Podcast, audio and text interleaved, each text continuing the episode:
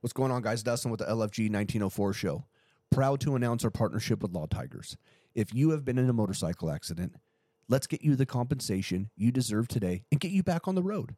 Go ahead and call this number 858 306 1986. Once again, that number is 858 306 1986. Law Tigers, nationwide. Doesn't matter where you're at. Call that number. LFG.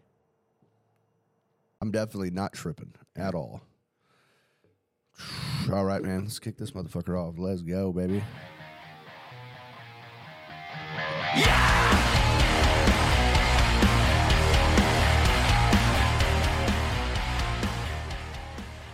Welcome back, guys, to the LFG 1904 show. My name is Dustin. I got uh, a friend on today, and I can't wait to get this started. Many of you might know him as uh, Sketchy by Nature on Instagram. I know him by TT, Tristan, Tommy, Thomas. Just kidding, Tommy. Don't fucking call him Tristan. He'll beat your ass. um, real quick, I want to get into this. So, uh, you know, guys, I've been off for a couple weeks. I just had a baby. Uh, thanks for being patient. A few people have hit up the Instagram saying, "What the fuck?" I know we're human. Life happens. My wife got pregnant. How I- dare if you. you guys have an issue with that, blame her. She How got pregnant. you. You. know what I mean? Like, I, you know, I don't know. Yeah, But anyways, it's got it's- nothing to do with it. It's 5 a.m. and uh, my friend's going back to Oregon today. We were just doing the Parts and Labor show, or I'm sorry, Parts and Labor event expo. There we go. Ex- excuse me, expo. So now we're over here in the garage, like goddamn the Howard Stern show, early morning in New York City, feeling drinking coffee. I kind of like it though, but you know what I mean? Come on. It's gritty. It's gritty. So what's going on, man? What's happening? A lot, a lot, so much. Thanks for bringing me on, man. I, know. appreciate it. This is awesome. Um, yeah, no, uh, busy as hell. Absolutely, like nonstop, all the time. Uh, I'm a, an unemployed. I'm an unemployed, retired 25 year old, and I've got no time for anything. uh, it's But you weird- have, but you have. uh So like, talk about that real quick. Like you were in the military, right? yeah. Um, I will. I will say like So you have income coming in. That's all I was Oh gonna yeah, say. for You know sure. I mean? Yeah, I've got it. You know, it's a it's it's a joke that I say, um, but I do Yeah. I do have a I'm 100 percent disabled uh, from the VA, but like what I did in the military was a very small amount compared to most people. Um, I did seven years in the Oregon Army National Guard. Like I was a nasty girl. Um, I joined when I was 17. It was like uh, immediately after I, I signed that contract, I was like, I fucked up. I should have gone active. Like I immediately realized because the entire my childhood, like uh, parents and you know teachers and shit would push for college, and I thought, you know, college is what I wanted. I was a nerd kid. You know, I was into math and fucking science. I was into aerospace Right. when I was you know 16, and then I'm for the summer of when I was 17, I I worked at a ranch for like a month, and they were just starting this like ranch little um, property out in Molalla in Oregon, and like uh, there's the dude that owned it, and then his two buddies. They all served in the infantry in um, active in Fort Drum, uh, 10th Mountain, and I was like a fucking kid, and they were like influencing the hell out of me. And so I left that summer like I'm going in the infantry, like it's it's going, it's all good, like. And then I, but I was like, oh, but college, you know, how am I going to do college? Well. Stopped at a National Guard recruiter's office. And he's like, "How about you do both?" Um, which is both a little bit bullshit. Like you can do it, absolutely, you can do both. But what they don't tell you when you join the National Guard is that it takes just enough of your life to make everything else, doing everything else, really fucking annoying and difficult. Like you can go to school and work and do the National Guard, and I did that, but I was working 64 hours a week, going to school full time, and then a weekend a month for, you know, it always lines up on like, you know, major project days or finals week, whatever. You have to take those three, four days that month and go in the field and freeze your dick off or, you know, work hard, you know. Um, but I found out that I love that job more than anything else in the world. Like it was so much fun, uh, running around, shooting guns and fucking, you know, just like when I, when I went overseas, it was like, the the most passionate I've ever been about a job was like because I was a gunner in a truck when I was overseas, like just behind the 50 cal on patrol. Like was the coolest, coolest fucking thing I could never imagine ever doing as a kid. And then I, re- you know, I was like, this is what I want to do for the rest of my life. You know, this is it. This is my passion. And then um, I got home, and a a year later, so a year out, I was kind of doing some things, and then I ended up wrecking real bad. Right. Um, but yeah, it was. Uh, So what? What take? Let's take us back real quick. So where you were in the military for seven years, right? Yeah. So you went and overseas. Where were you at? I was in Somalia. Somalia. Yeah, yeah. Wow. uh, it was such a wild, random like. Uh, so in the National Guard, so y- e- most units uh, are in Oregon deploy around every five years. They're on a deployment rotation, um, and it's typically to go into a training environment or to do um, SECFOR, just do some like base security stuff, and that's what we did. We just happened to get lucky, um, like really lucky. Uh, one platoon of my company got we all handpicked out this platoon and then we got attached to a different battalion that was going to the horn of africa and then one company from that battalion was going to go into somalia and do SECFOR do base security for a um, just an air base in the middle of nowhere. And so i like you know for that time in the war and how everything was going like we're in the infantry. All we want to do is go get in a fight. Like that's that's what we've been training to do. Like that's all. We, that's our mindset. Everything. We're just like trying to go find the fight. Um, except for in the National Guard, so it's really hard. Uh, right. like we all knew we fucked up at some point, you know. Um, and we got Somalia, you know, and like we before that we had a couple deployments canceled, like locations canceled. We were supposed to go to like fucking Jordan or something like that, and it got canceled. And then we found out we were going to, you know, Horn of Africa, and we're like, okay, well, there's Djibouti, which is just boring. It's just like a naval Sounds base. fun. Yeah, yeah. Well, yeah, it sounds baby. Djibouti. Yeah. Uh, it is ass, you know. but Hmm. um, we, you know, we found out we were going to Somalia, and like we were just stoked, like absolutely stoked, and um, you know, it was there was the problem with the environment that we were in, so like the leadership of the Oregon Army National Guard, and I think a lot of places suffer from this, is like it was just the the disconnect between officer leadership and like company level and battalion level level, level leadership to the guys was huge. And there was a lot of problems with um, how it was being led at that level. We there was a lot of unsafe stuff that happened due to just like poor leadership Yeah. decisions like lack lack of care and concern. They're like, go and handle business. yeah, it was a lot like you know, uh, power hoarding for um, just for you know to feel more powerful than people. Like we, you know, we we made some waves uh, as a as a squad. We uh, and as a platoon, we were usually how these kind of base security things goes is everybody does a job for about three months and rotates. So you have like three positions typically. You have your tower positions, um, you have your ECP, your entry control point, and then you have your QRF, uh, quick reaction force. And I was on QRF um, the whole time. They didn't. They never rotated anybody out of a job. So everybody who was in a shitty job got a stale job. I had the best job. We got to go hang out in a fucking shack and just wait for things to pop off. Like that was our entire job, um, and you know train in between all that. So. Uh, we got the trucks, um, the good patrols because we had the trucks and we had the skills with the trucks. Um, we can go farther, we can go faster. We had more security, we had more firepower on us. So like we get, got to go do the the more longer patrols. People were jealous of that. We were also kind of cowboys. We were um, our squad. Uh, we all tried to grow our ha- hair out as long as we could. You know, mustaches past regulation as much as we could. Just renegades. Yeah, Yeah. trying to, you know, we all worked out at the gym together as much as we could, and we were trying to wear as little clothes as we could while we did that. There were females on the base, so there was always a concern with like, put your goddamn, you know, I was just in American flags, uh, silkies, like Ranger panties, like most of the time. Uh, Really? trying to get that tan full body, you know.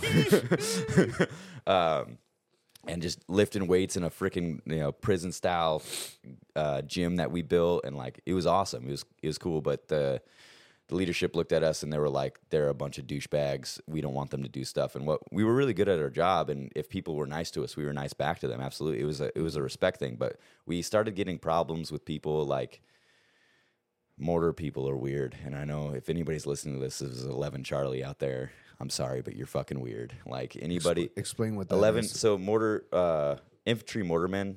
So there's two um, infantry MOSs. Eleven Bravo, Eleven Charlie. Eleven Bravos are riflemen. They're they're your typical infantry guys. You know, um, there are a bunch of weirdos in those too, for sure. But like when you have mortarmen are 11 Charlies, they they run 60s and they can run up to 110s mortar tubes and stuff like that.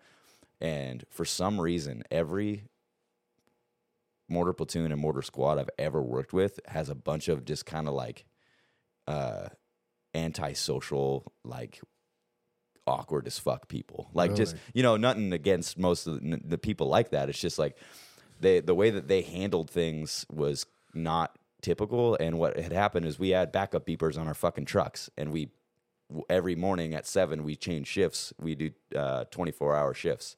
We would back our trucks in at seven in the morning. And they got mad at us because we had backup beepers and they had 12 hour shifts. And so they had a night shift that was trying to sleep.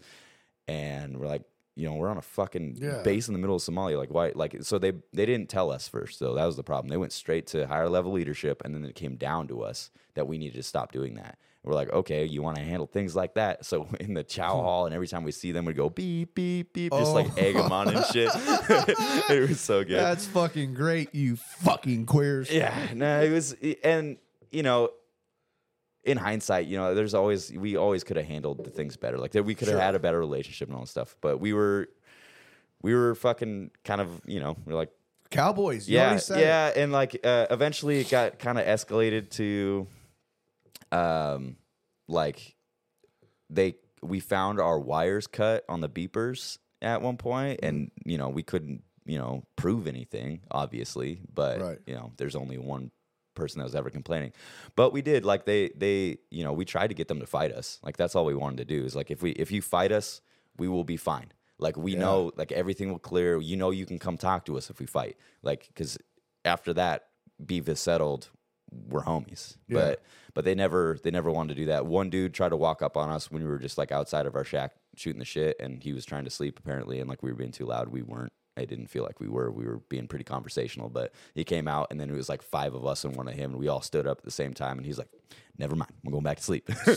um, and we, you know, we try to keep a good relationship with everybody, but uh, we just kind of got a reputation of being uh, cowboys, basically, like Yeah. you know, running around. And um, it it was all said and done though a really fucking fun deployment. Besides the fact that we never got shot at, and it was really fucking like, uh, you know, only the dudes that are in the infantry probably will understand that. Is a lot of people are like, oh, thank God you didn't get in a gunfight. Like, and we're like, no, like that's we were begging for it the entire time because right before we got there, the base got attacked like in a massive complex attack that got completely stuffed down by the dudes that were there. It was there's a lot of awesome video of it.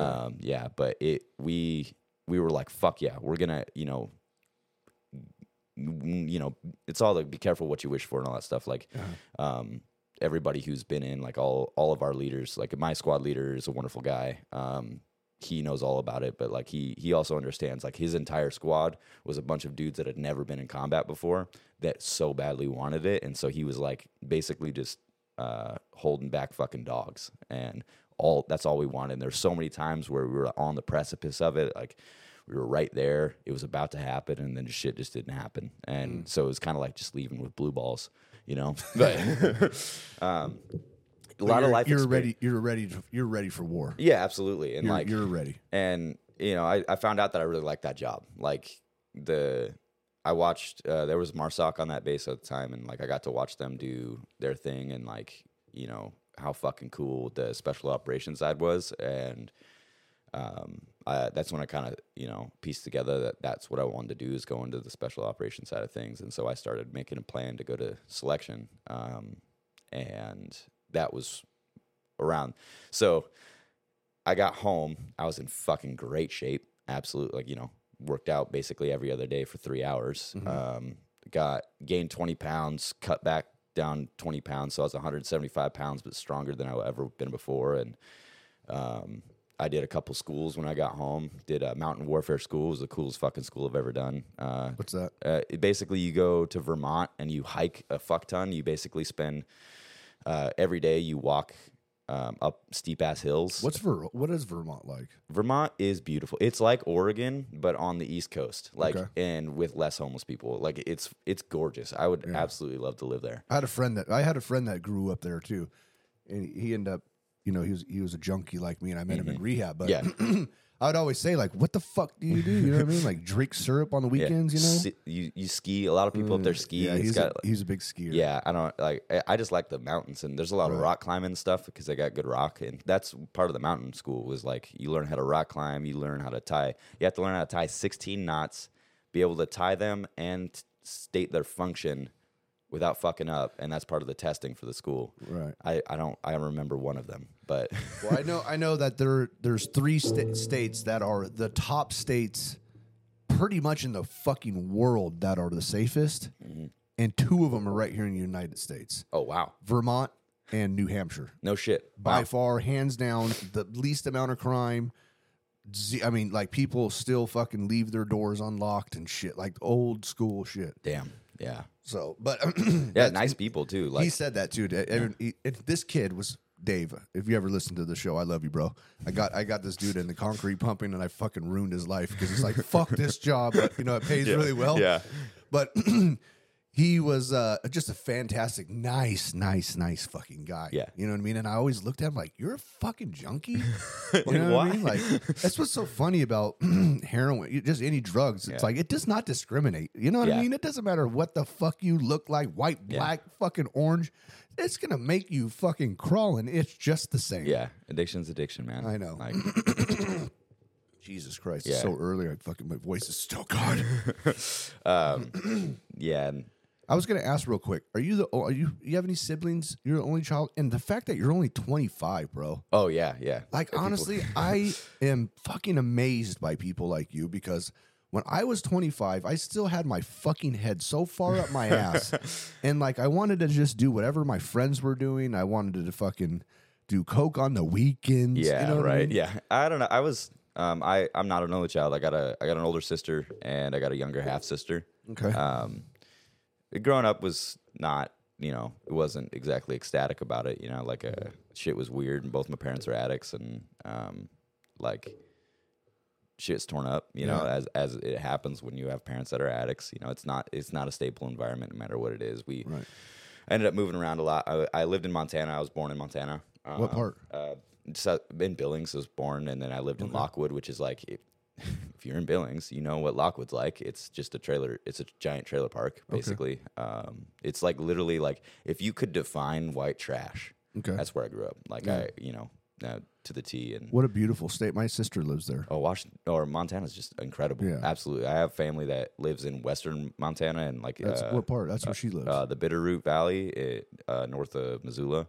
yeah. Um, So that she lives in Thompson Falls. Okay. Okay. Yeah. Yeah. yeah. Beautiful Yeah, place. it's oh I Talk yeah. about old school shit. Like there ain't a there ain't a you know Walmart. You know what I Yeah. mean? It's like if the closest Walmart you want to go to is in Idaho. yeah my, It's wild. my my family that lives there like it's it's monthly shopping trips because they Yes. live out in the mountain you know like they they hunt not just to hunt they hunt to stock their freezer you know like yeah it's just fucking awesome and they're I love my family there they're beautiful Mm-hmm. people but yeah we grew up in Montana um, until I was about eight and then I moved down to Arizona with my dad um, I was living with my biological mom in Montana and like I my older sister was kind of uh, hip to what was going on. I was just kind of you know eight. You know, I was just kind of running around. You know, I was free to do whatever the hell I wanted there. Like I, it was the most free range child kind of sh- situation. Like you know, come back at dark, and if you're not back at dark, I'll start hollering for you. But not really. Like I could do whatever I wanted. And then I moved down to Arizona because my sister kind of figured out that my mom was on drugs and she didn't want to be in that environment anymore. drugs? It was meth. Um, it's funny. I was I have this memory. Um, so for about six months before we left, we were we didn't have a house. We were kind of bouncing between grandma and my uncles. You know, Got it. uh, and I was crawling around. There's this one house that we we stayed at for a while, And I was crawling up, shooting my BB gun out in the back of this, you know, it was like a trailer park, and then and there was a house, and there was two fifth wheels in the back, and one of them had like uh, trash bags over the windows, a massive ventilation system, and I was up there like shooting my BB gun off of it and stuff, playing around on it and stuff, and then like, you know, two decades later, I realized. Oh, that was a meth lab. I, was, I, was, I was fucking around on a meth lab I for was sure. fucking around. Yeah. I was shooting. At, you, were you shooting at it? I was shooting off of it. I was Oh, climbing off on. Yeah, I it. was sitting on top of it, shooting off of it. Thank God I wasn't shooting at it with. But this he was a in BB Montana? Yeah, yeah. And I was like, oh yeah, okay, cool, like great, awesome. Um, uh, yeah, and I moved down to Arizona with my my dad and my stepmom, and uh, you know, I, I I left one toxic environment, entered another one, and just didn't realize it yet. And like my dad, you know, is I love him. Yeah, he's just has struggled with alcohol his whole life, and like he was also back in the day was a meth addict, and then went got rehab. Yeah. Kind of figured things out for that, but still kept the booze going, and the booze just fucked him up. And you know he, I love him. You know, and if I don't know if he'll ever fucking listen to this, but he Maybe. knows he, he knows that like I recently I've had to completely separate like and can't have contact with him for a little bit. He he cheated on my stepmom back when I was a kid, and then um, you know my stepmom wasn't she never wanted kids, and but she was the only parent that ever parented us. Like she was there. My dad basically. Uh, we showed up and then he started working out of town and you know he refused to have jobs in the same town that his family li- was in so it was my stepmom raising us my dad would visit on you know a couple weekends a month um, for the rest of basically you Was know, he a businessman? he sort? was in construction. Um, he would do quality control and quality management for light rail projects. So basically, we would follow him where work went. So I, I ended up living in Utah and in Oregon. Is how we how we got to Oregon is they had a light rail project, and um, we he'd move us there. We'd live with him for about a year, and then he'd get a job in another state. And then you know we would go for like that for a couple years, and then he'd be like he'd quit his job or get a new job that paid more in a different city, and then he'd move us there, and then that that job would end, and he would move with the company somewhere else, and we would stay. And in that, you know, there was a fluctuation of like, you know, the first time that he cheated, uh, shit just went to fucking hell in the house. You know, I was in eighth grade and like, like peak getting my ass kicked at school and getting bullied and shit, but also going home to like just absolute savage chaos. Like my, you know, my stepmom and my dad quit his job and like uh, he went to rehab, then quit his job, and then told my stepmom he cheated on her, like all in like the same month. It was like a terrible month, and then he came home and then started drinking straight out of rehab, and uh, like it was just like everything erupted at home. It was my stepmom was like super livid with him, obviously, you know, like, and we eventually um, that whole that whole school year it was just like just trying to get through it trying to make it through. Like uh, a lot of the stuff that happened then i didn't i didn't really realize like had a lot of effect on me like the rest of my life how i viewed things and how i viewed relationships and stuff like that. But it was really a lot of stuff that was like hard to uh, comprehend as a kid. But um, eventually they decided to stay together uh, and then which was probably a bad idea for my stepmom but uh, it was a was a, a bit and So he cheated multiple times. yeah, he cheated that time, and then and then recently I found out um, it was actually last year. Uh, I was I rode down.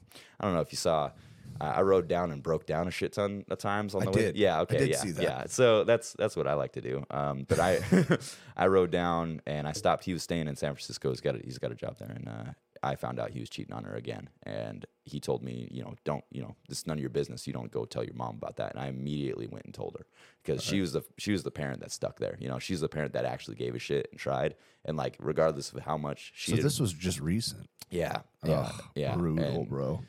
Uh, my stepmom like she never wanted kids, but she she stepped up, and both my parents who wanted kids failed, Yeah. and so I love her like the mom, like she's my mom, and uh, it's funny because she's also a five foot three Chinese woman, so like it, it's she looks you know it's hilarious, but Right. um, you know, and and my dad like I gave him kind of like my requirements for him to be back in my life is like I need to see him actually try to be a good human being and not pretending to be a good person, not telling people he is, and then just like ruining his relationships. His, my sister won't talk to him for like the last three years. How old's because your sister? She's a, a year older than me, so she's 26 now, I think. Did she ever head on right like you? Uh, yeah, it took her it took her some time, but she's a she's an incredibly strong person. She's got a kid, uh, and like she's been through. She had a brain tumor.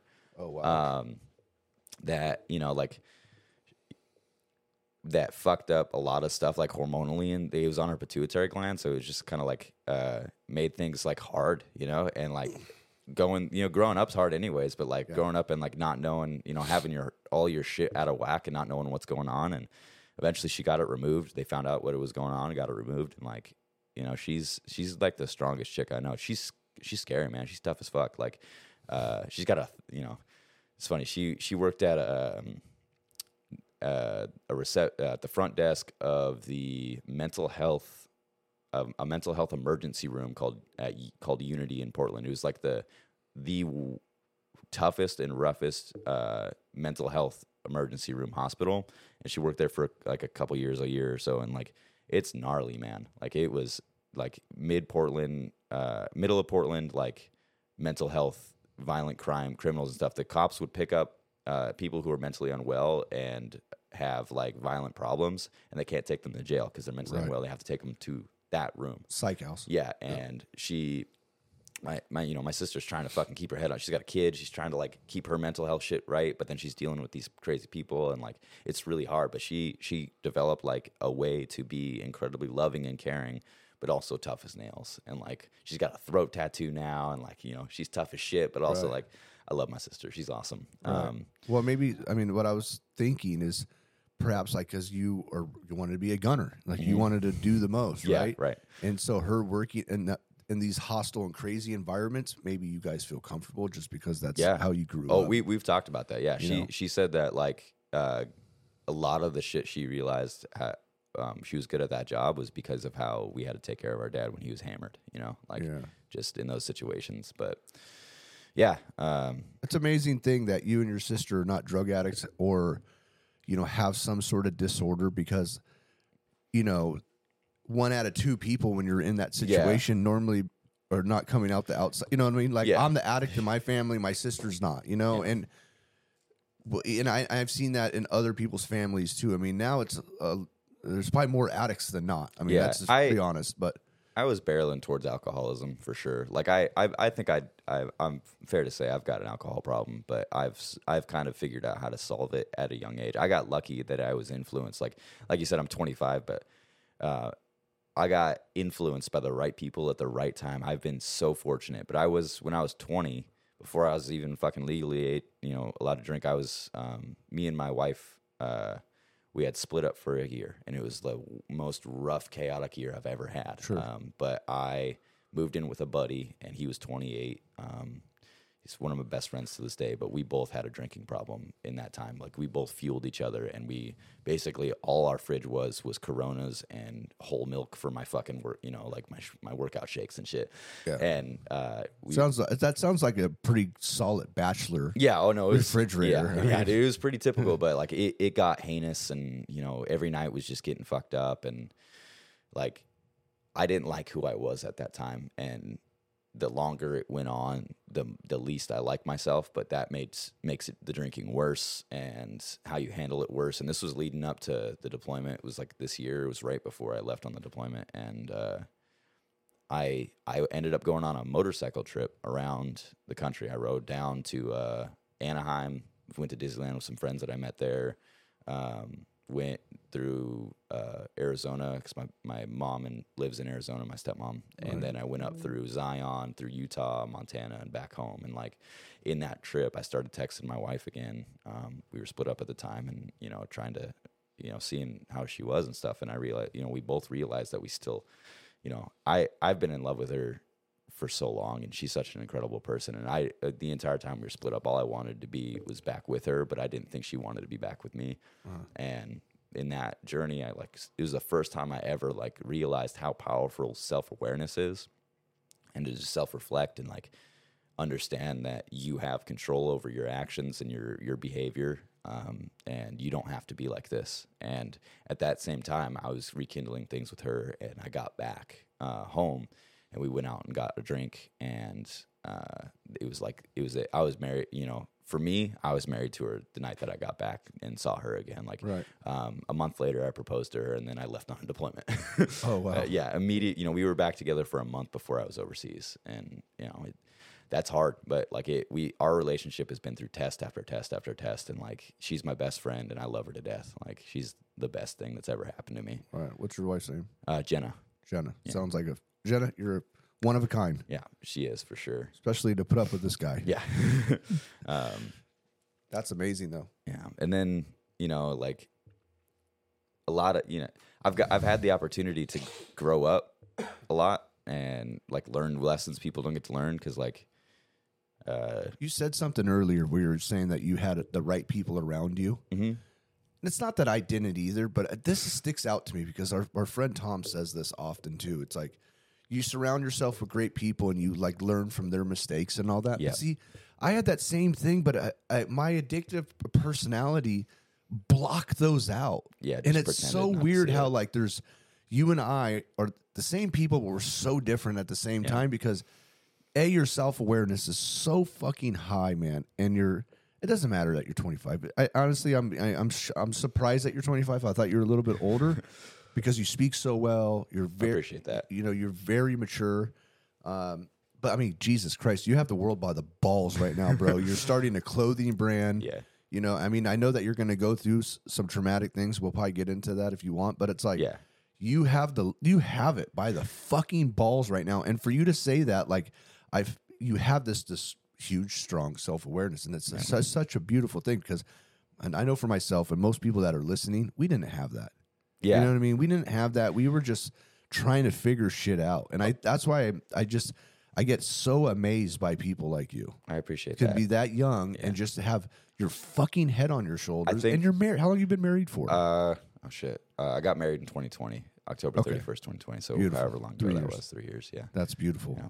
And so there you go. So I mean, you basically have been married fucking Yeah. since 22, right? 20 oh no, 20 okay, yeah. Yeah, can't- my math. You know, math. Yeah, math. Yeah, I think I yeah, I was 20 I was 22. Yeah.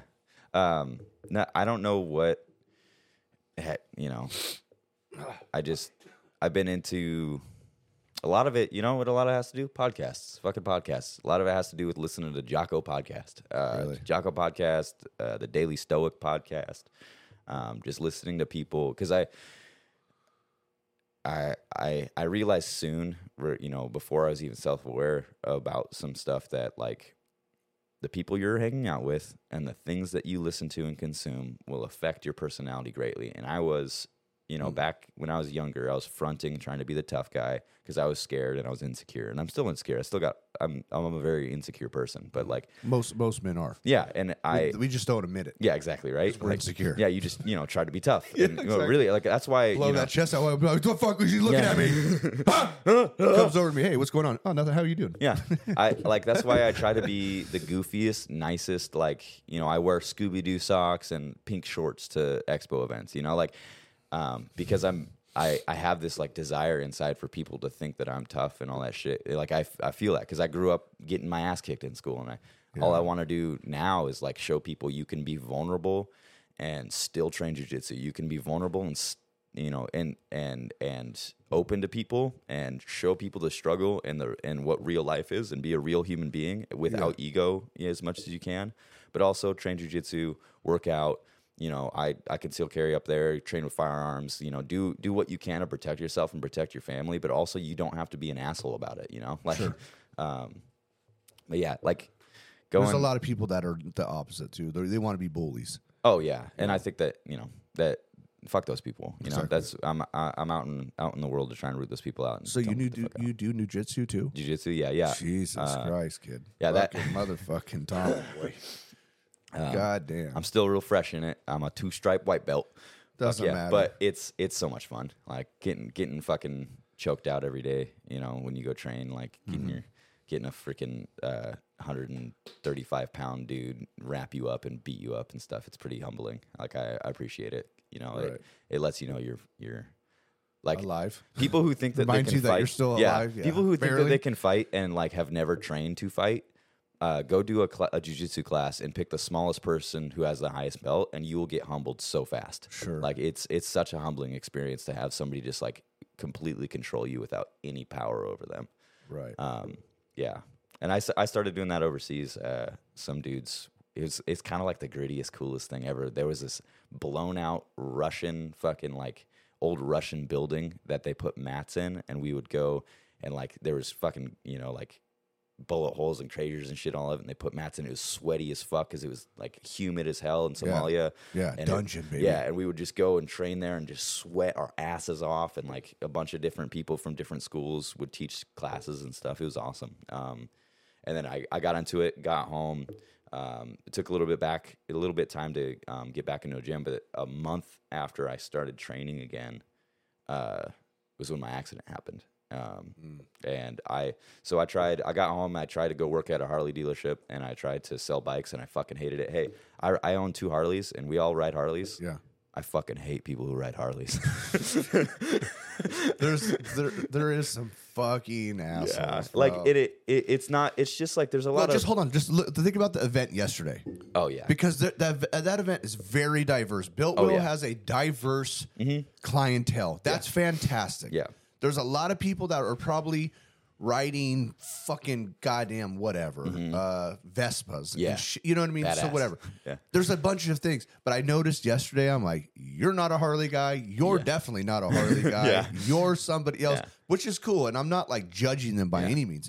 It's just fascinating. Yeah, the Because- the, the cross section of culture at the Bill Will shows are crazy. And but but but back to what you're saying. There are some really really fucking douchey Yeah, Harley riders. A lot of the culture, like there's there's an old culture in Harleys that like I'm not about. It's in it. I don't know what it is, but like it's a, a racist tough guy culture. Like there's something about a certain crowd that like, and a lot of those dudes are hit their midlife crisis and get into Harleys, and like that's where it comes from. It's dudes that ride because not because they love to ride. It's because they love to stoke their ego with a motorcycle.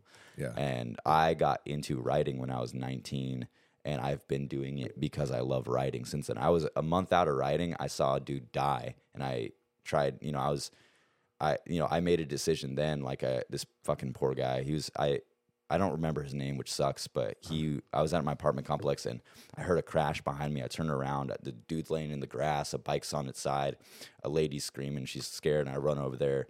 Dude's on the ground, call 911. They teach me, you know, talk me through CPR. Yeah. Um, another uh, fucking paramedic who's on vacation happened to stop and come and swap me out. And so I, you know, kept 911 on the phone until they Yeah. got there. Kid was dead. Kid broke his neck. You know, I was doing CPR on a dead body. And that But was you, a, but you don't know. You're just trying to. Yeah, I'm just life. trying to, Yeah, you I do the same thing. and I paramedics got there. I walked straight back to my bike, and in that walk, I was like, "Motorcycles will kill you." I just watched a kid die Yeah. on a motorcycle. I'm a month into having this bike. It is either I do this forever and I'm passionate about riding and it's my life, or I drop it right now. And I got back back on my bike and I rode away because I, I made that decision that day and I was 19, so it was probably a dumb fucking decision that I'd never drop riding. And since then, I've been in you know six accidents. Um, one of them was major, and we'll talk about it in a second. And then one of them, I got hit by a car, and it was pretty minor, but I totaled my bike. And the rest of them were just like you know fucking fucking around and slapping the ground a couple times. But like I've been riding to the is you know I didn't know a lot of people when I was younger riding. I would just ride by myself, so I would do really stupid stuff with no one to see. And I didn't know that you could do stupid stuff and make money off of it, which is now kind of a popular thing. Um, but I would do like that that trip I told you about. I rode um, through a record-setting lightning storm. Um, it was like a, a hundred miles of dumping rain, and it, it was like two to three thousand lightning strikes in the gorge, um, and it was terrifying. I should have pulled over, but there was like this dumb fucking thing in my head. I was like, "Send it, send it, send it, fucking do it." Um, so I was like skating around, you know, hydroplaning and shit, like staying up and like can't see shit. I have a um, a gold visor and it's dark outside, and all I can see is when lightning flashes and the tail lights ahead of me. Lightning flash, lightning flash, tail light. Like that's what I'm trying to, you know, surfing my bike, doing shit. Like I'm the only person I know that rides at the time, and like just doing dumb shit, you know, without anybody to teach me. Sure. Um, and that and then that's kind of what led up to kind of the mentality I had uh, when I got back from the deployment, you know, I bought a, a new Dyna, well, not a new Dyna, an old Dyna. It was a '99, his first year twin cam, um, and you know, I rode all year around because I thought, you know, up in Oregon, that's an actual thing that is tough to do. it's not down here in fucking sunny San Diego. Yeah. You guys got nice ass weather down here, but up there, like midwinter, it's 35 and dumping rain. And like, I was too cheap to buy gear. So I'm just getting hypothermia every day to and from work. That's why I can handle the cold, is because I just refuse to buy I know. gear. Just to let everybody know, we're in my we're in the we're in the shop, baby, in the garage, and this dude has shorts and a sh- tiny shirt on, and I'm like, and even at the vet yesterday, you have a tank top on Yeah. and shorts, and I'm like, bro, it's fucking cold in here, and I'm like, okay. He's from Oregon. He's like, you fucking pussy San Diego's motherfucker. I'm gonna show you what time it is. I even in people in Oregon think I'm fucking nuts because like I'll uh you know I'll work in t- uh, tank top and t in shorts in the middle dumping rain and stuff like that. If Sure. you know go out and in the snow with a tank top and stuff if I can. But um yeah, leading up to that accident though, Yeah. it was like I, I was working so uh God damn it. Sorry about that. um people I I wrecked in the luckiest way possible, like the absolute best way you can wreck a motorcycle real bad. I was um, the National Guard called up a bunch of soldiers to go plus up hospitals because it was a, a big COVID surge. So a bunch of people were in the hospitals. They didn't have the staffing, and so they called up a bunch of infantry guys, which is a dumb idea because we were just dumb as rocks. All we wanted to, you know, it, I don't know how, but they basically put us up in hospitals. Are we gonna shoot somebody? Yeah, right. No, I don't give a fuck. uh, I, what it, the job ended up being was you'd you'd sit with patients who were um, unaware of what was going on and would try and rip out their their like intubation and stuff like that. And so you just sit there to let them know like, hey, you know, you're at the hospital, um, and then call somebody if they need them. And then you'd go help nurses clean up. Um, uh, clean rooms and flip patients that are too heavy to be flipped. I flipped a 500 pound man wow. for, so he can get his ass wiped, and um, it- it, Jesus. And changed they some- all and they all had COVID. Yep, they all had COVID, so it was in COVID wards. So you you're you're like head to toe in gear that they put you in and shit like that. And it's like Wow. yeah, it was an interesting gig. Like I I got a, a lot of respect for nurses in that in that gig. Like they're hardworking hardworking group of people. Like absolutely uh just a lot of good good hearted people in the nursing community and like really just trying. Um, and then I would immediately um, get that proven again because I, I was working that job in Springfield, Oregon, which was about three hours away from where I lived. So I'd work three on, three off. I was on orders for, I don't know, a chunk of time. And in the guard, there's a couple kind of orders. Um, I was on state active duty orders. So um, it meant that I was on active duty technically. And I wrecked a motorcycle en route to my home of record. And I was, um, you know, I won't, I don't know. I don't remember the accident, so I don't know exactly what happened. But I was in the police report, um, a witness that I hydroplaned. Um, it had just rained for the first time of the season. I was headed home. Um, I remember leaving a Denny's. What kind of bike? It was uh, it was that '99 Dyna, Okay. um, eh, club style. Was I, I can't I, the bike that it looks like now way better of a bike. Uh, but I I woke up in the hospital and like that was wild. Um, what a trip! Yeah. I uh, was on active duty orders, and so immediately, you know, this is another thing. Um, people who are in right now in the military, be friends with your supply guy. You know, make friends with your supply guy. Both my supply guys, uh, two. I have two really close friends that were my supply guys. One of them's like one of my best friends, and the other guy is the dude that allowed it so that um, I could immediately get taken care of. He found out I wrecked the like right after it happened because somebody I had a ID in my wallet and they found my unit and they found him and he immediately got what is called a line of duty, uh, LOD, um, which meant the army was responsible for my accident because I was uh, in the line of duty at the time. I was just ho- going home from work and so that qualified me to be in the line of duty. Correct. It's lucky as hell. Like I, I'm so grateful for that. Like I, you can't. I, I, the amount of money it cost. I was in the hospital for 40 days. I had like eight or nine surgeries. Um, the amount of money that it was millions of dollars. Uh, I had a life flight Let's, from. let's talk about the crash then, real fast. Yeah. Get, get- let's let's get the listeners really engaged Yeah. on what happened because you said you hydroplaned, but you and you, obviously you don't know. Yeah. Because you were knocked Not out. for but sure. what what was the story that was told? Like so what happened? Um, I was in between the Albany and Corvallis exits on I five. Um, I was on a freeway. I don't, you know, I won't. I don't know how fast I was going. Allegedly. Allegedly, yeah. Um, but I hit water, the damage on my bike, I have damage on a scrape uh, from asphalt on the left side, the low side.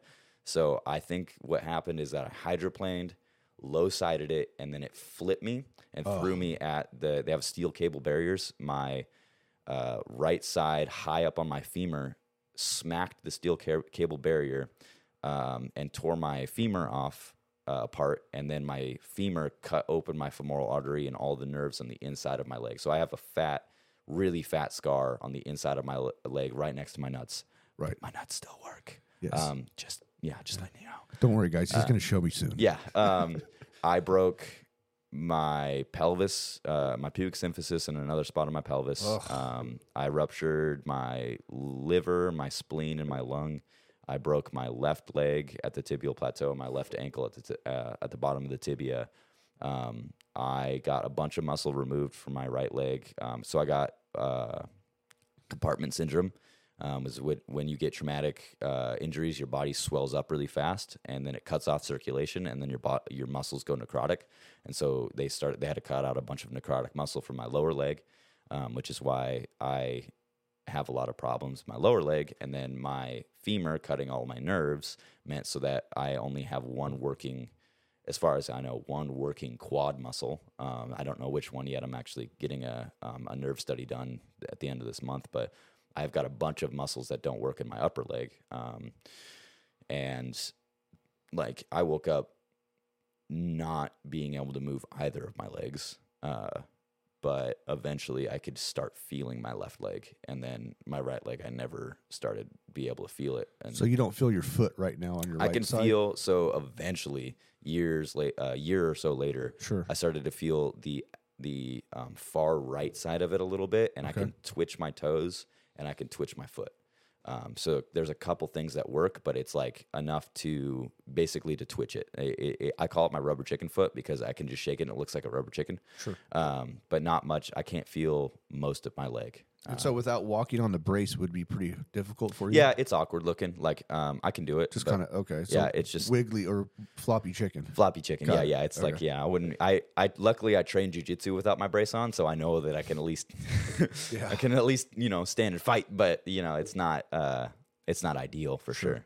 Um yeah, and so I spent uh so at that time too, my wife was able to so my poor wife. Um that That's that, said, that God bless her up. heart. That fucked me up, man. Like uh cuz she didn't tell me you know, she gave me my space. Obviously, like I woke up in the ICU. I was in the ICU for five or six days the first time um, until I was stabilized and okay to go move into the trauma unit. And then when I moved to the trauma unit, they uh, it was still COVID time, so I wasn't allowed to have visitors after the ICU. ICU is the only time you can have visitors.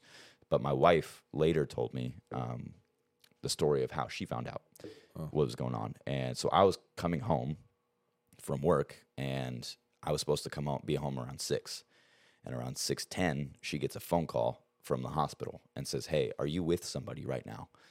Um, and she said, "No." She's like, "You should get somebody to come with you before we talk, and then um, call this number back." Oh, I just got the fucking goosebumps, yeah, bro. and like, Oof.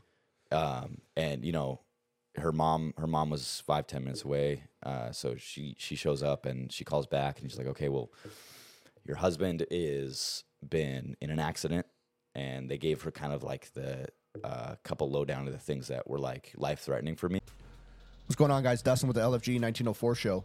Reconstruction Rescue is your best choice for flood restoration services in San Diego County.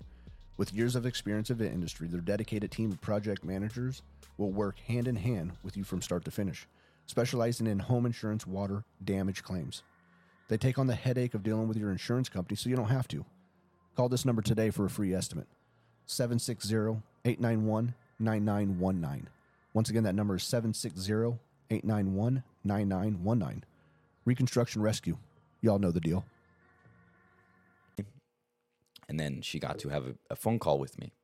I was high as shit because they pump you full of stuff. They thought I was going to die, and that's why they gave her the phone call.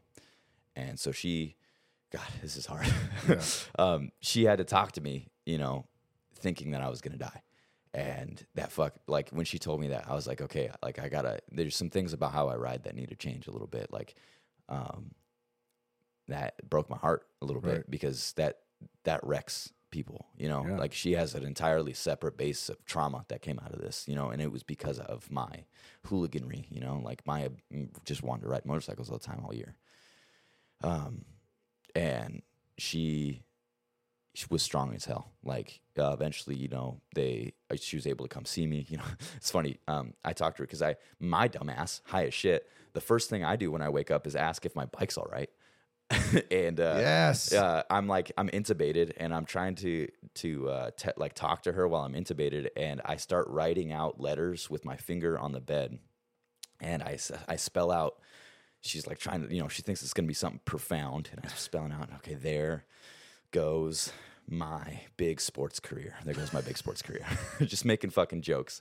I talked to uh, my trauma surgeon a month or so after I got out of the hospital, and he's like, "Yeah, dude, all you were doing was trying to talk shit and make jokes, like the entire time. Like you stood up and showed me where you were in the accident while your femur was still separated. Oh, Like, I was just trying to. I guess the entire time I don't remember. I was just trying to make somebody laugh the whole time, which is just you know, that's what I guess I am. You know, that's how I found out who I was, but. So yeah, I spent most of the time in my hospital stay though, 40 days by myself.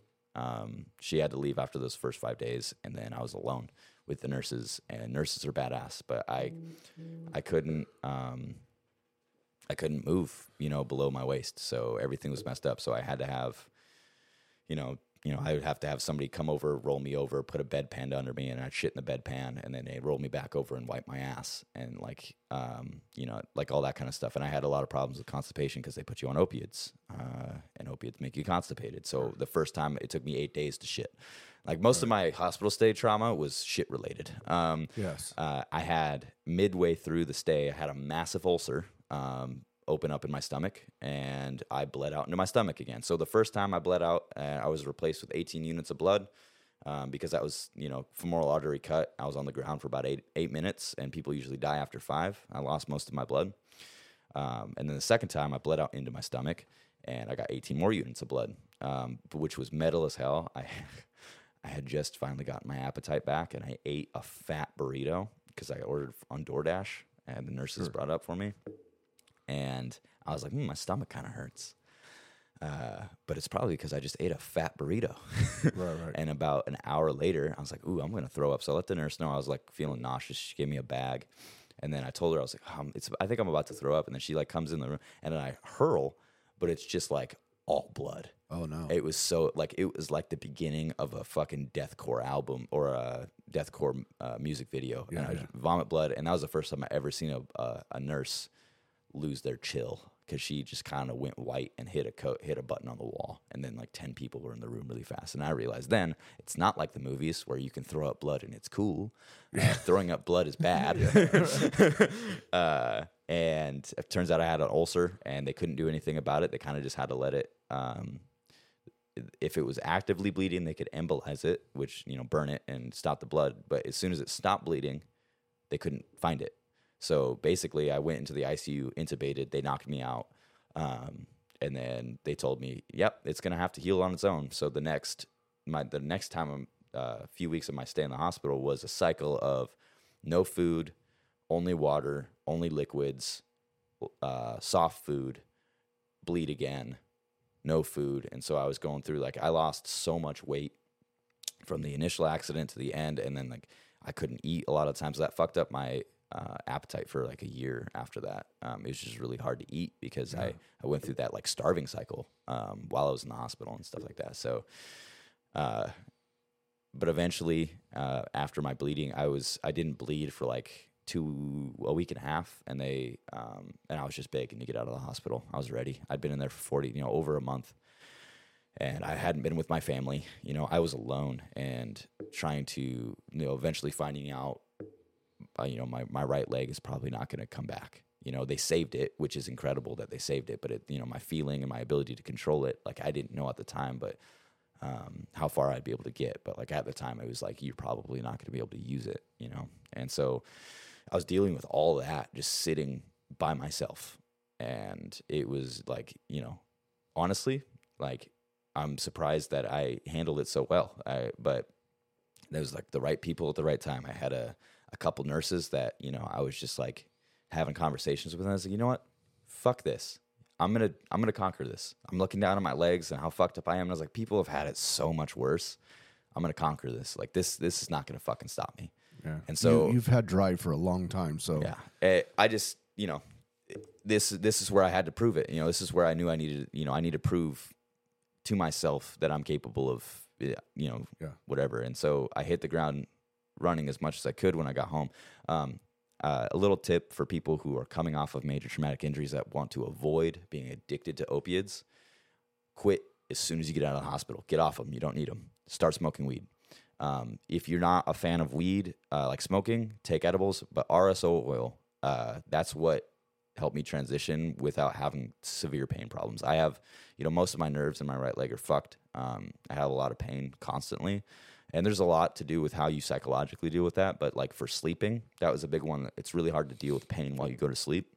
Mm-hmm. And they give you, like, I had, you know, Dilaudid and fentanyl and all that shit's prescribed to me. And like, I don't want any of that stuff. It makes me feel horrible. And also, I'm, you know, an, an addictive personality kind of guy. So I didn't, you know, I knew I would be fucked up if I you stayed on that stuff. So I, a week out of the hospital, I was off all of it. And I was using weed to go to sleep and to manage pain throughout the day.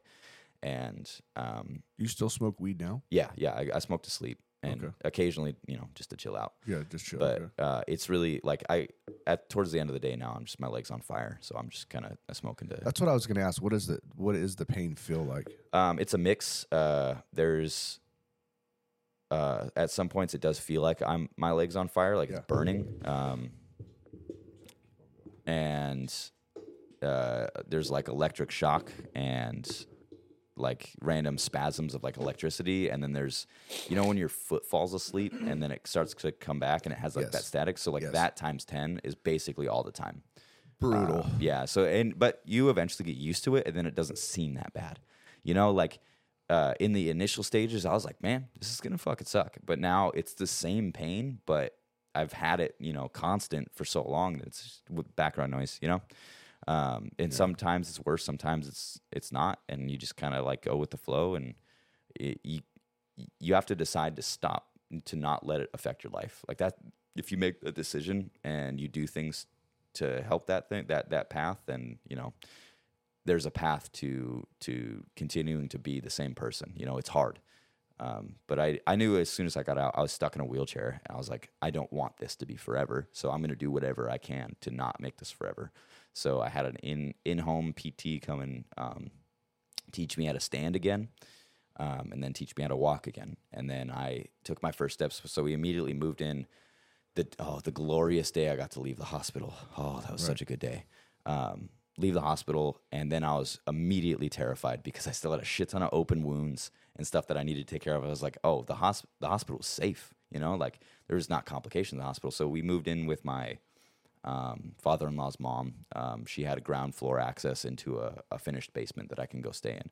She's a another just incredible. Her, my wife's family eh, are the best people in the world. I lucked out so much. They they're half the reason why I'm a put together person because I got to go get influenced by people that have kind hearts that are self-aware and they they taught me a lot about that is like how you self-reflect and be self-aware and like know that you are in control of the actions you make and if you're a dick it's on you um, and so I moved in with them um, with with her grandma and like that journey started. Like a lot of it I got some most of the time you kind of just have to sit there you know? You know you can't do pt all day. Uh there's just like no way you have the energy to do it because your your body's healing. So it'd be pt um, i would do exercises three times a day for my lower legs and then um, about three times a week i would do an upper body workout in my wheelchair. So just like dips in the chair overhead pressing um, and rowing as much as i could and then uh like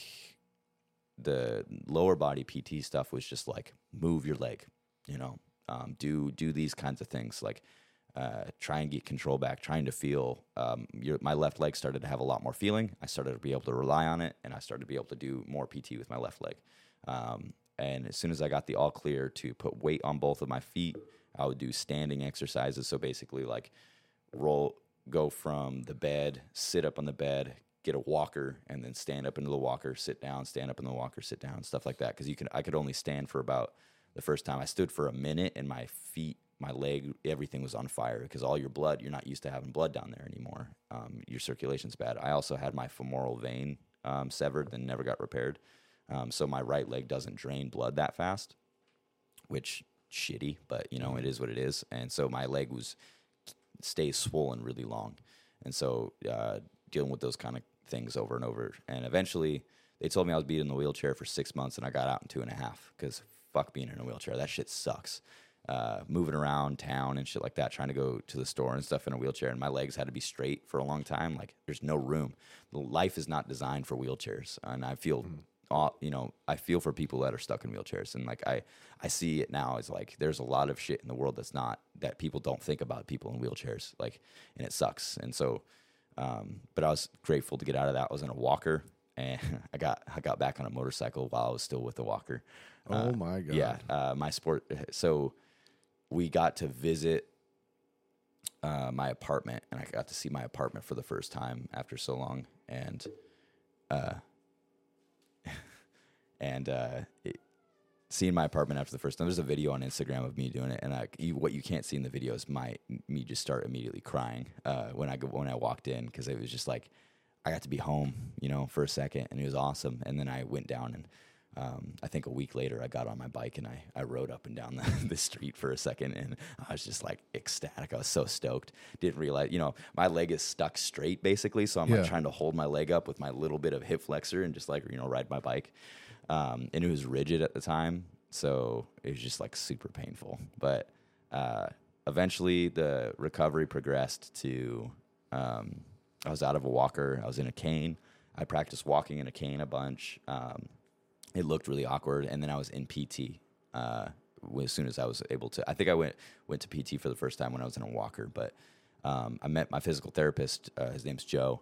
Um, I'd be with him for the next year and a half, and like that's that's where like I realized I could I could beat this. Like as soon as I got to physical therapy, I told him I'm running again. I'm running hood to coast again, which is a, a, ra- a relay race up and up there. And then he's looking at me like my fucking right leg is demolished, and he's like, "All right, okay, well, let's start with the first few steps. Let's learn how to walk better. You know, let's learn how to use a cane." And um, I'm like, you know, fuck that. I'm, he's like, "Let me know what you need for me to be able to clear me to run something, and I'll do it." And he's like, "All right, so let's let's work on that." And um, I uh, I was in my uh, wife's grandma's place and for I think three months uh, about roughly, and then we moved back to my apartment, which was on the third floor, and just steady progression. You know, I didn't have a job that, and that this entire time the military's been paying me, so I'm you know incredibly fortunate to be able to just focus on recovery, which a lot of people can't. A lot of people have to recover, but also figure out how to make money work. And I was just you know lucky that I got the medical bills paid for, and I was being paid by the army in active duty as part of a soldier recovery unit because I was active duty technically for the last year of my recovery, or that first year of my recovery. Um, yeah, and then after that, it was just like uh, build build back. You know, just hit the gym. You know, adapt to what my disability is now. Adapt to how I can lift weights and just do what I can and keep pushing the line every week. You know, and ebbs and flows of it. I'm dealing with the grief of the fact that I'm never going to be able to do the job I love anymore. You know, I uh, moved up and eventually got medically retired a year later uh, because you know I tried to fight it, but you, it's really hard to fight like having a half paralyzed leg. You know, like from the, the from the army's perspective, like I can't perform the duties of being an infantryman, and like I understand it. It was just really hard to get over that in the initial stage. Like um, I didn't realize that'd be something I'd have to give up in my life. You know, I thought that that was my path. You know, that's what was what I was meant for, and I felt like that. You know, and so I had to figure out kind of how to shift gears away from that and stay positive. And but that's what that's kind of how I developed my mantra of embrace positivity. Was like I was dealing with all that in my head. You know, I'm gonna look different the rest of my life. I'm gonna be different. People are gonna think, you know, I'm a disabled person now. People are gonna look at me different, um, and it is true, and people do, and it's regardless of. Uh, you know their intention behind it everybody looks at the person who has a gimp or a limp or Yeah. you know some sort of fucked up leg or I agree. shit. yeah and you know that regard you, you have to kind of form this mentality of only positive thoughts like only positivity and not toxic positivity not positivity that is like not based in realism. Like I, I am a realist. Like I understand the realities that life sucks, but there's a something. Um, this is when I'm talking about like having good influence. So I was listening to the Jocko podcast this whole time. The Jocko podcast changed, like helped me so much because he would interview people that have been through way worse shit and have done way more stuff than I'd ever, you know, have a, would would have dreamt of. And um, he has this thing, this saying called "good." You know, you can take whatever bad thing that happens to you and say good and figure out the good thing that could come out of it. And like, is when I, I was listening to that when I'm fucking laid out, you know, trying to smoke weed to deal with pain. I'm trying to like get these thoughts in my head. And I realized like, I can make this the best thing that ever happened to me. And it has been. And it's like such a weird thing to say is like the best thing that's ever happened to me in terms of my mental health and like my ability to be a good human being was fucking getting in that accident. Like, Yeah. I, I started Sketchy by Nature because I started drawing when I was, you know, bored. Basically, I like to draw, and so I was like, texting my buddy. He's like, "You want to start a t-shirt company?" He's like, "No." I was like, "Well, I do, so I'm going to do it." And you know, he helped me come up uh, with the name, and um, and then I just took off running with it. You know, just like printing shirts and giving it to people. But the main, I'm a terrible businessman, self-admitted. I don't actually want to do it to make money. Um, No, you're doing it to have fun, and that's Yeah. the way it should be. Because, you know, we started LFG just for fun, yeah, yeah, and, and it became a business. So Mm-hmm. I mean, whole, I'm sure for you it's going to be the same thing. You're already doing major events, and you Yeah. know you're you're already out there. I see that you're all over the place in in Oregon, which is awesome. But you have the right mentality. That's Yeah. what that's what I was going to say. Yeah, I appreciate that. No, and I I actually like I kind of low key don't want it to blow up because I've got other things in my life that I care about more. Um, Sure. Sketchy by nature is like a a way that I've been able to connect with a community um, of people that I know have the same mentality of me, but are a lot of people don't have the things that I've learned the hard way, and that was like um, a- a thing I realized. Like I, I was talking to somebody because uh, you know Adam uh, PDX Dyna Crew, so he wrecked around the same time I did, and we were talking about you know we we connected while we were recovering, and we kind of like amped each other up. We were both learning these things at the same time about how hard this this journey is and all that stuff. And I, I realized like a lot of people in the the motorcycle community, the Harley community, the stunt riding community, like I don't stunt ride by the way, um, can't wheelie, but uh, they go hard. They have this live now, you know, like mentality, you know, in it, which is wonderful. Like you shouldn't waste your time on the on the planet Earth. Like this is the heaven that you need to make. This is the the good place you need to live in. Uh, make this the best thing in your, you know, don't don't wait for anything. But also, you cannot do that to the point. You cannot use it to cover up something you're not healing. You can't use it to cover up pain that you're not dealing with. Like you have to go to your your emotional state. You have to deal with the things that are damaging you before you can be a complete and good person. You can't just be balls to the wall all the time without handling the things that caused you to do that. Because a lot of people go hard because they're trying to deal with some sort of trauma in an unhealthy way. You can go hard and be aware, present, and just full of good feelings and hope, like all the good stuff about it. You can do that too. Like you can, like like I say, you can be sketchy, but you can also improve yourself. And most of sketchy by nature, like if people go and read my posts, which I, you know, all 35 people that like them, you know, I doubt that they've actually read the posts. A lot of my posts, I write little like um, motivational shit that I've learned around the way because sketchy by nature, I feel I want it to be more of a self improvement and like um, help yourself kind of thing. Like there's my sketchy as fuck shirt and all that stuff, but most of the stuff like embrace positivity, keep improving, live like you're already dead. Like I, I'm, I want to push a message of like, do the work, do the hard stuff because it's so worth it. Like, uh, that I've had to. I've been lucky. It's weird. I've been lucky uh, that I, I don't have a choice.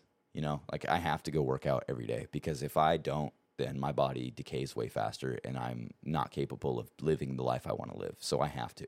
Like, and that that gets me in the gym. It's way easier for me to go to the gym than most people. Like, I'm dealing, even if I'm dealing with all the pain and shit that's extra, like it's easier to convince myself to get in and get the work done because But what are you doing right now since you're on like this little vacation for this event? Are Um, doing burpees. push-ups? Bur- okay, yeah. so that yeah, makes sense. I fucking hate burpees, but I made a I made a challenge this year, 100 burpees every day for the entire year. That's right. Give me something. Yeah, fuck yeah. I'm doing I'm doing 250 push-ups a day. Fuck yeah, fuck yeah. I wish I was doing push-ups. I fucking hate burpees. Yeah. But that was why I chose them because I know that Well, I'm too lanky and weird. Like burpees Yeah. are just bizarre unless I have to do them if I'm incarcerated. you should watch you know what I mean? Yeah, Like, you should I- watch me do a burpee. It's pretty gross, but it's just uh, bizarre. I, I- look like a fucking flamingo. Yeah, I hate burpees, and that's why I needed. I know that I needed to challenge myself to do them every day because I will never, no matter how long I do them every day, I will never want to do them. And I know, like, that's good for you. Like doing stuff you don't want to do, because it's like working out. It, it's hard sometimes, yeah, for sure. And I won't, you know, say it's not. Like everybody who's disabled out there who still wants to get after it, like it's hard, but Yeah. I see so much more reward in it, so it's not the same. You know, it's not that difficult. It, it doesn't challenge me in the same way as burpees challenge me. I fucking hate burpees. So it making myself do them uh, grows that part of your brain that allows that is willpower. You know, and I that's all I'm trying to do is have a willpower to outmatch people because um, what I discovered in all that recovery I, did, I was trying to figure out what I want to be, you know, who I want to be when I grow up. And I don't know. I still don't know. But I realized that the one thing I've always been consistent with, because I'm kind of a squirrel with everything else, I, I, I just kind of jump, you know, here to there. I have a lot of hobbies. You know, I built bikes. I uh, have the t-shirt company. I like Dungeons and Dragons. I like, you know, art, all that kind of stuff. But one thing I've always been consistent with is exercise exercise and nutrition. I've been fascinated at it. But if you look at my YouTube history, it's all fitness and nutrition based stuff. I've been really obsessed with it since I was about 18. And I'm not a big dude. I get that. I don't look like the kind of dude that's, you know, been in it for so long. But uh, No, you could tell you're definitely in shape I though. appreciate that. Thank God. Yeah. Um, it it uh, I realize that if I want to do something now that pushes me to the same level that I wanted to do in the military, I should try and go towards being an athlete and do uh, functional fitness athletic competitions. There's really good adaptive um, classes in CrossFit and strongman. And so, what I decided um, last year uh, when I bought my ExoSym. So I have I wear an external prosthetic made by the Hanger Clinic called the ExoSym. And this guy developed it. He's his name's Ryan Blanck, and wonderful, absolutely wonderful device. Um, allowed me to be able to run again. And my uh, orthopedic surgeon, who has been taking care of me at OHSU, told me, "You probably walk on the beach, but you'll never run again." And then the next question I asked him was like, "Okay, so I'm running hood to coast this year." and he's like, "Well, all right, you know." And he's been on board since. And I, I got the ExoSym uh, last February, and since I got it, it was I've never trained harder for anything in my life. I um, Hood to Coast is a 199 mile relay from Mount Hood to Seaside uh, on the ocean on in the, on the coast. Um, you run in team of 12, and I, I run with um, my father-in-law's team, Defenders of Last Place. They've actually gotten last place, so um, I know there isn't going to be con- you know it's not going to be nobody's going to be bummed that a cripple's running with them. And uh, I trained all year. Um, I would do basically it was um, CrossFit style work, so I would do s- strongman um, strength building stuff, and then I would go do a, a long distance run, and it's awkward as hell. I like relearning how to run has been the hardest thing I've ever done because my right leg just does not have. So I don't have any quad muscles. I, I'm also missing a lot of the smaller stability stuff. So I'm pulling up my leg with my hip flexor and then driving my leg. That's what's great about the brace is it uses your hamstring and your glute as power. So you drive your leg through with your hamstring and your glute, and then it loads the spring on the brace and then springs your foot forward. And so I would just go do, you know, I built up from running a mile or less less than a mile, and then I built up to a five mile run. Um, and then my legs. So you have legs in this relay race. I have three legs. Um, I had a five mile. It was like a five point four, a five point three, and a three point eight mile run. Um, and I I was running intervals before the race, and I would run like a minute on or forty five minutes, forty five seconds on, and then you know 30 seconds to a minute off. And i would run intervals like that and i'd organize them based on how tired i was. And then um, i thought that's how i was going to run the race and i run my entire first leg without stopping. And i cried. Okay it's uh, remembering it's bringing tears to me because like Sure. it was so like do, working that hard and then surprising myself by being able to do that but also like it was so hard while I was doing it, and just knowing that I can. I mean, I can see the emotion right Yeah, now dude, from it- on your face. I mean, I, I, I honestly I can't relate, but I mean, seeing your emotion makes me fucking understand. Like yeah, that's it- really fucking powerful, man. I appreciate it. It it was um it was awesome. Like it you know, I've been so fortunate that everything has lined up for me to be able to do this and like be able to conquer it cuz like you know, had had this been a financial hardship or something like that that most people have to deal with, like I don't know if I'd have the time. I'd probably have to work. But now I, I had the opportunity. Um, I started when I got this. I was working under the table, under the table landscaping. Um, I was just building my in-laws' backyard. Basically, I would I would haul gravel, lift big heavy rocks, and haul dirt, and dig holes, and um, and then go work out two hours. You know, and I have the time and the ability to do that because I was I got 100% disability from the VA. So uh, it's allowed me to Very cool. put as much time as I want into my training. And so I did that. And right before I ran Hood to Coast, I fig- I found out adaptive CrossFit. I I, fig- I, I I found it, and I was like, okay, so they actually have classes for people like me. They actually have uh, uh, divisions for people like me. It's like, okay, that's awesome. And then while I was at Hood to Coast, I met a dude. There was an entire Paralympic team there that was totally blowing me out of the water with th- their incredible fucking resilience. There was like double amputees and people in wheelchairs and shit. And I was like, damn, I'm kind of a pussy. These guys are awesome. And so I, they came up and talked to me, which was really cool. They introduced themselves. Um, they they were running for a company or a um, a nonprofit called So Everybody Can Move. So you can't. Um, this wasn't it covered by insurance. My ExoSym, an orthotic that allows you to run is not covered by insurance. Also, prosthetics that are uh, allow you to run, like running blades, not covered by insurance. So you have to pay out of pocket. So your ability to run is limited by how much money you have.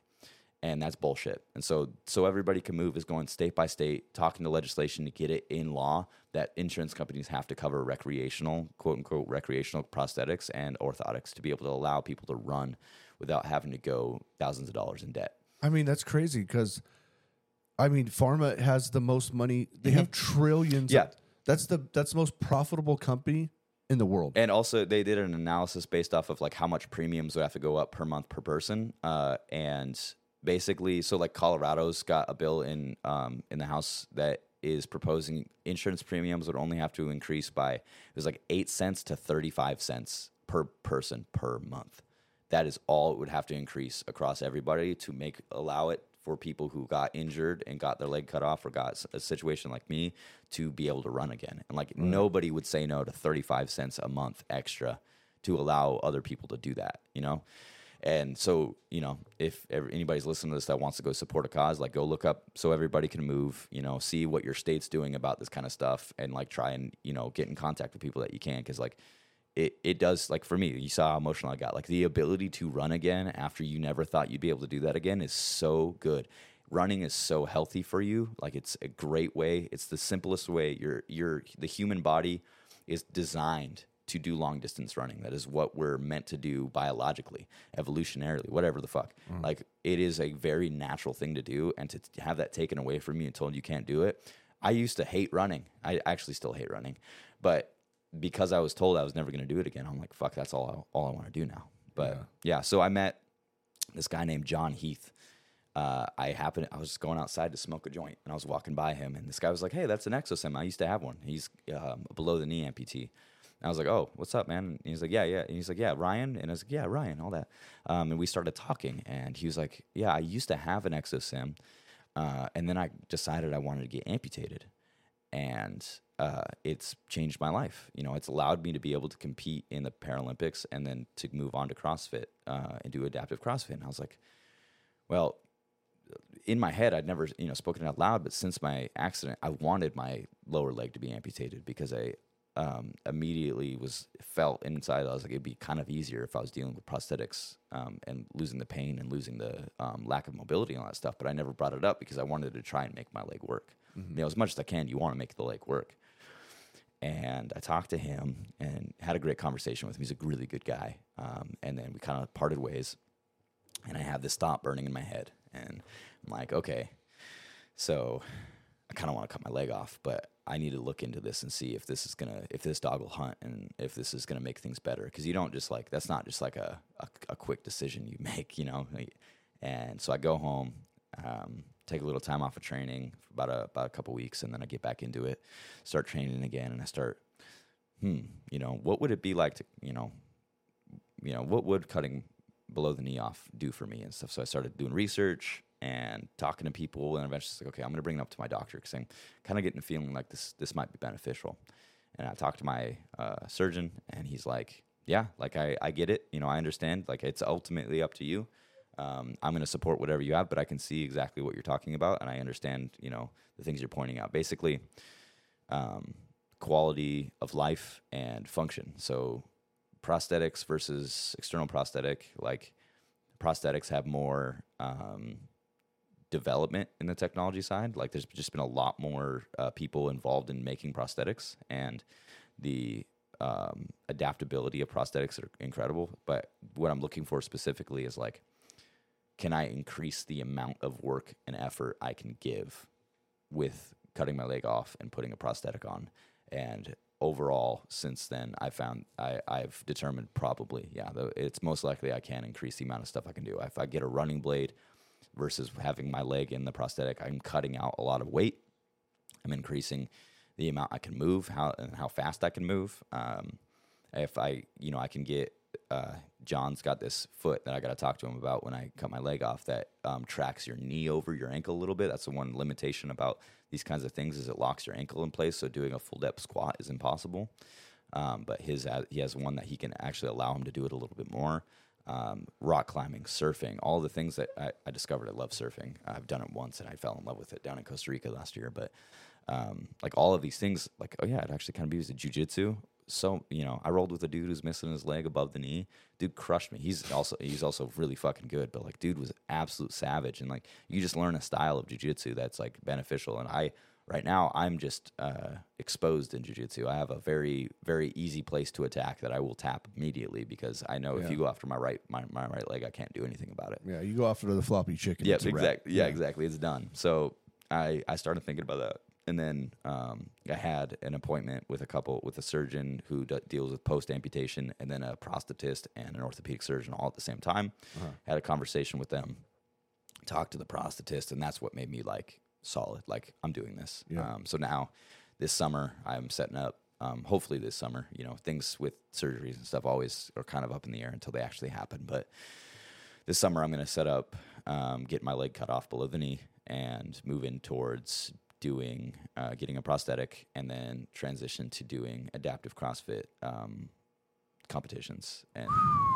trying to get that going. You know, I, I, I, you know, we spoke about this Friday and and I was thinking about it on the way home actually, but now getting to know you even more and just you know just the person that you are I just think that you'll be able to fight through anything. Well, I hope so, man. Because the fucking the competition at the adaptive CrossFit level, I, am at the bottom of the barrel right now.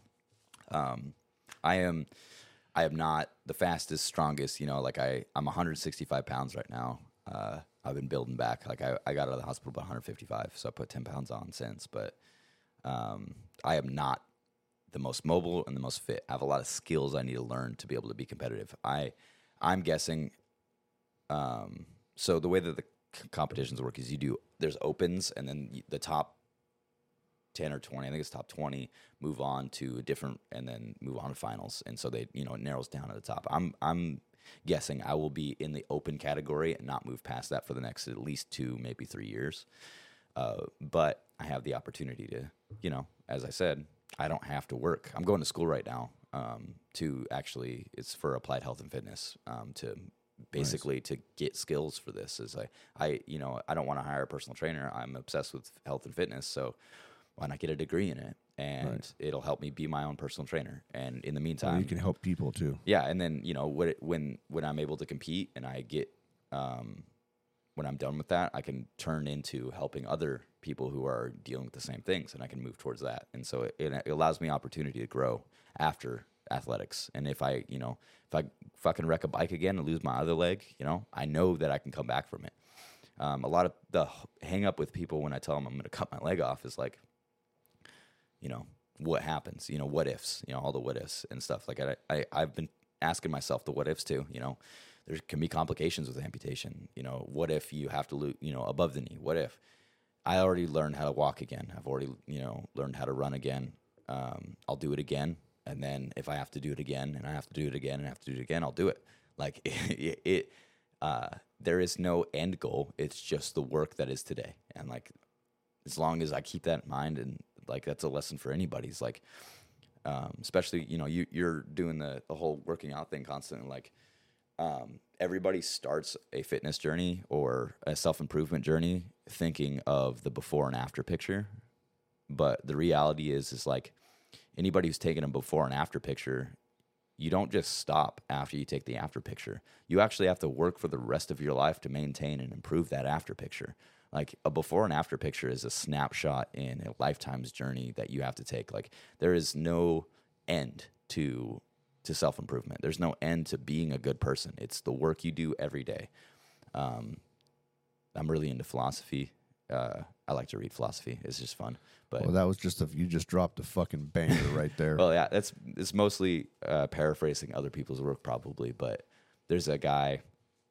I recommend this book, uh, Meditations by Marcus Aurelius. Uh, incredible. It- basically, he was at the time he was alive was like the most powerful person. He's a um, emperor of Rome, and he has his journal, and he's just writing in his journal how every day how he wants how he can work to be a better human being. And there's so much wisdom inside that little he never meant to publish it but somebody found it and translated it over time. And so now we have this like snapshot of a person who's just like trying to be a good human being but also dealing with losing four kids trying to run a con- empire in a plague um, dealing with war. And all he's writing about is how to deal with human beings tempers and people that don't understand self-awareness and how to still be a good person to them. Um, he has this saying like be i think it's like be strict with yourself and tolerant with others. Is like hold yourself to a high standard. Keep be a good human being. but when you're dealing with somebody that is having who isn't be tolerant with them. Understand that they don't under, they, they don't have that gift that you have of self-awareness and that they might be dealing with things that they don't have the tools to deal with like i never like road rage is one of those things that's the greatest demonstration to me of, of people who haven't figured out self-awareness is like if you see somebody freaking out at people on the road it's like that person does not know how to handle their emotions in a, in a, in a, in a good way they're just freaking out at somebody because they cut them off is like who cares? Like, why why are you holding on to all that negative emotion? That's just only hurting you. you it does nothing. Nobody else win. You know, takes that away from you. You're just hurting yourself by doing that. Mm-hmm. Um, like we said right before we started recording, is like forgiveness. Forgiveness isn't for anybody else. Forgiveness is for you. If you have people that have hurt you in your life or have done awful things, like no matter how bad it is, learning to forgive them and move on gives you freedom, gives you like the ability to move around and that that weight off of your shoulders. It um, it's hard, you know, like nothing. But the the thing is, like nothing in life that ever gives you benefit has been easy. Everything like um, one of my favorite books, uh, Miyamoto Musashi. I don't know, you know who he is. He's a he's a samurai that um, was alive in the 1500s, I think, and he's the greatest, most prolific swordsman of all time. Um, this book Musashi is written about his life, and he's got a book that he wrote called The Book of Five Rings. But he developed basically like he his entire life was dedicated to being the best swordsman in life. And what he discovered, it's a wonderful book. It's a thousand pages, so it's a bit of a read. But um, the thing that he tells in this journey throughout his life is like he discovers he has a saying um, know the way of something broadly and you know the way of all things is if you work hard and you're disciplined about something to the point of mastery you then can look around and apply those things that you learn those same principles to anything in life and then you will be able to be successful in those things um, it doesn't matter what it is. If you are really good at painting minis and you are dedicated to that craft of painting really cool model trains and many things and you are disciplined and you learn the tools to make you really successful at that you can turn around and apply that to jiu-jitsu. You can turn around and apply that to you know um, economics. Like if you wanted to you can take those skills because it boils down to the same things self the self discipline thing and those those principles that keep you moving forward. It is very simple. It's just very difficult. And when you understand that the difficult part of it is where the the juice of life is, that's like that's all you need. Um, everybody's looking for the retirement, right? Like everybody's looking for that the and this is coming from a 25 year old, so you know whatever the fuck, take it for a grain of salt. But everybody's looking for the end date, you know, like that after picture. Yeah. But that's not where you're going to be happy. You're going to be happy somewhere right in the middle of the grind, like the pursuit of things. And it's not for everybody, um, but also like not everybody is going to come to the realization about these kinds of things. Not everybody's going to want to do these kinds of things, but I guarantee that everybody that tries to do these kind of things will find happiness in that pursuit, like whatever it is. And that's why a lot of dudes have a hard time. And I saw this even in the guard when we got home from the deployment. It's like when you're overseas, you have a singular purpose. You have a very, very clear, defined focus and passion. But on this side of things, people just scramble and just like don't know where to put their because they don't have a focus and a purpose to move towards. And anybody who goes from that chaos and then rediscovers a purpose and a focus to move towards, all of a sudden everything in their life starts to come back together. You know, they, it's easier to not drink when you have. Um, it, this happens to a lot of guys. I bet you've seen um, when they have kids. Is like you now have a why. I was just talking to somebody yesterday about. Um, there's this quote from um, uh, so a famous survivor of the Holocaust, and I can't, his um, name is escaping me, but he said, "A good why will survive anyhow." Is your your purpose, as long as it's well defined and good for you and is strong for you, no matter what it takes, you will succeed if the why is strong enough. And a lot of that is it happens when people have kids. Is like they now I need to do this for my kids. Like I will not stop because I need to take care of my kids. You know, I will wake up at 4 a.m. and go do that fucking hard labor job because I need to bring food home for my kid. And um, people stop short of doing the work for with their emotions and their mental health. I think a lot because it's harder and you don't have to do it to bring the money home. But I think that that's just as important for your kids. Your kids don't care a lot of the time that you bring in $10,000 more a year, but they care that you're there and you're present and you're emotionally well and that you're teaching them good lessons. Um, my wife is a, a teacher at a Montessori preschool. She teaches three to five year olds. Um, she's very, she's so educated. She's so smart, but she's taught me a lot about um, like how kids' brains work and how when you talk to them, like saying one thing, you know, this versus the other, like what will um, kids will understand, but also like uh, carry with them. And like most of it is is like being honest and loving, but not uh, what's the word permissive. Mm-hmm. So like, don't do everything for your kid, but teach your kid how to do everything. You know, don't be you know. And this is also coming from a dude that doesn't have kids, so there's a lot of lessons I have to learn. But um, I had a bad parent. I had a couple, several bad parents, and I've had to kind of figure out all this stuff by myself. But when I see my friends who are good parents, you know, get purpose in their life and move in that direction, it makes me so happy to see like somebody just like uh, level up for their kids and level up their emotions, their mental health, their physical health, just so they could be there, be present, and be so um, uh, dedicated to their family. And like it doesn't, ha- you don't have to wait for something bad to happen for that. You don't have to wait for your kid to be here for you to do that. You could be thinking about if you want kids but you don't want them right now, like that's where me and my wife are. I want to wait till I'm 30. I want to check some boxes first.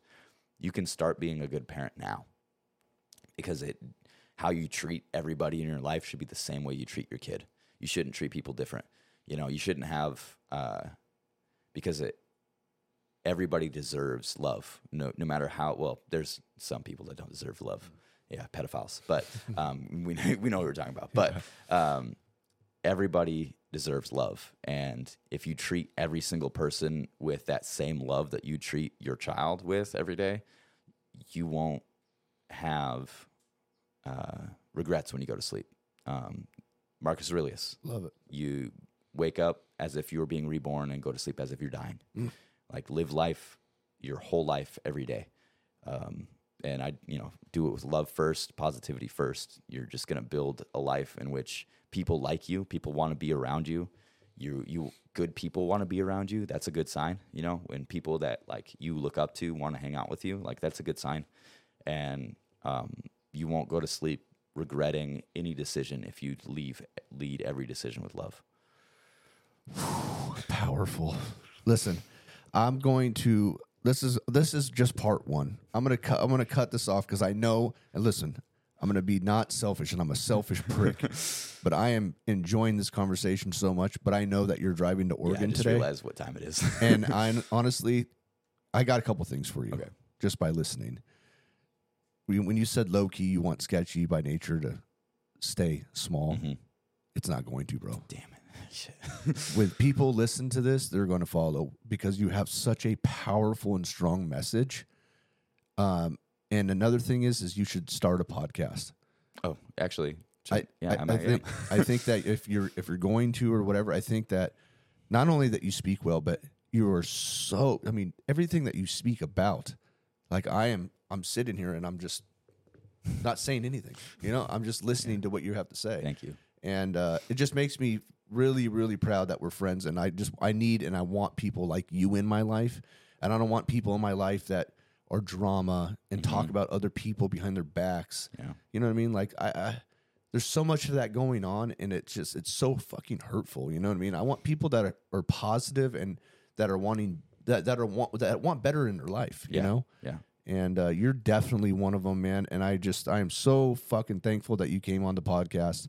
Um, this is part one. I will definitely Yeah. have you back on for, part two. Um, you know, I just, I wish I'm a selfish prick. I, I wish that you know I lived in Oregon or you lived here, bro. Yeah, I Because I, want right? people, I want people like you in my life, and I, I'm looking forward to when we get to see each other again. Absolutely, man. All right, guys. So that's been another episode of the fucking LFG 1904 show. What a fucking banger, man! Now we're gonna go out to. Uh, well, I hope this. I hope you like this one, but Yeah. all right. He says, "Yeah, Yeah. I picked a good one." Yeah. Open this fucking pit.